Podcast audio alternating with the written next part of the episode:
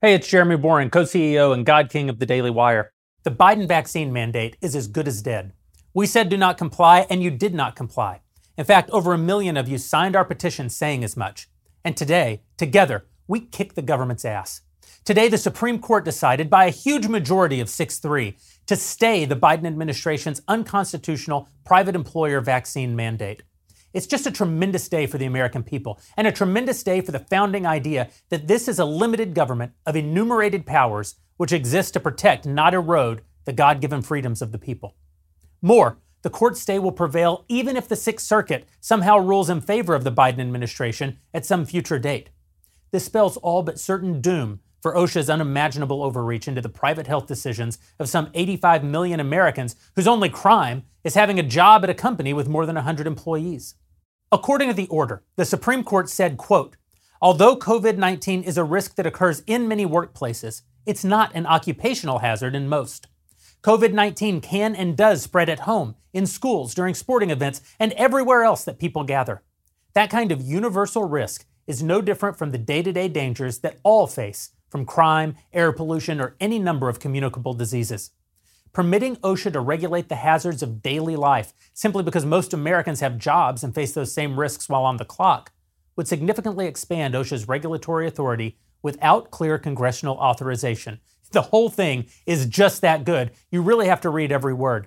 The order further states, quote, Although Congress has indisputably given OSHA the power to regulate occupational dangers, it has not given that agency the power to regulate public health more broadly.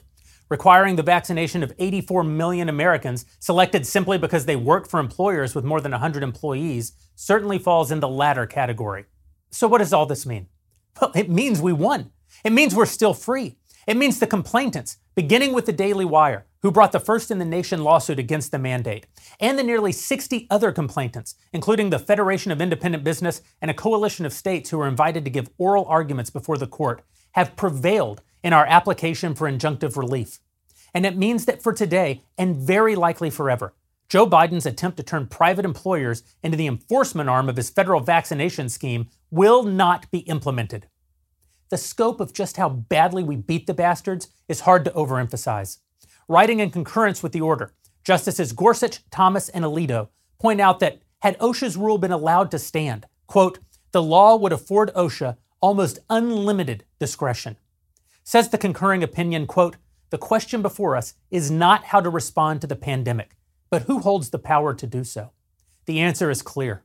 Under the law as it stands today, that power rests with the states and Congress, not OSHA.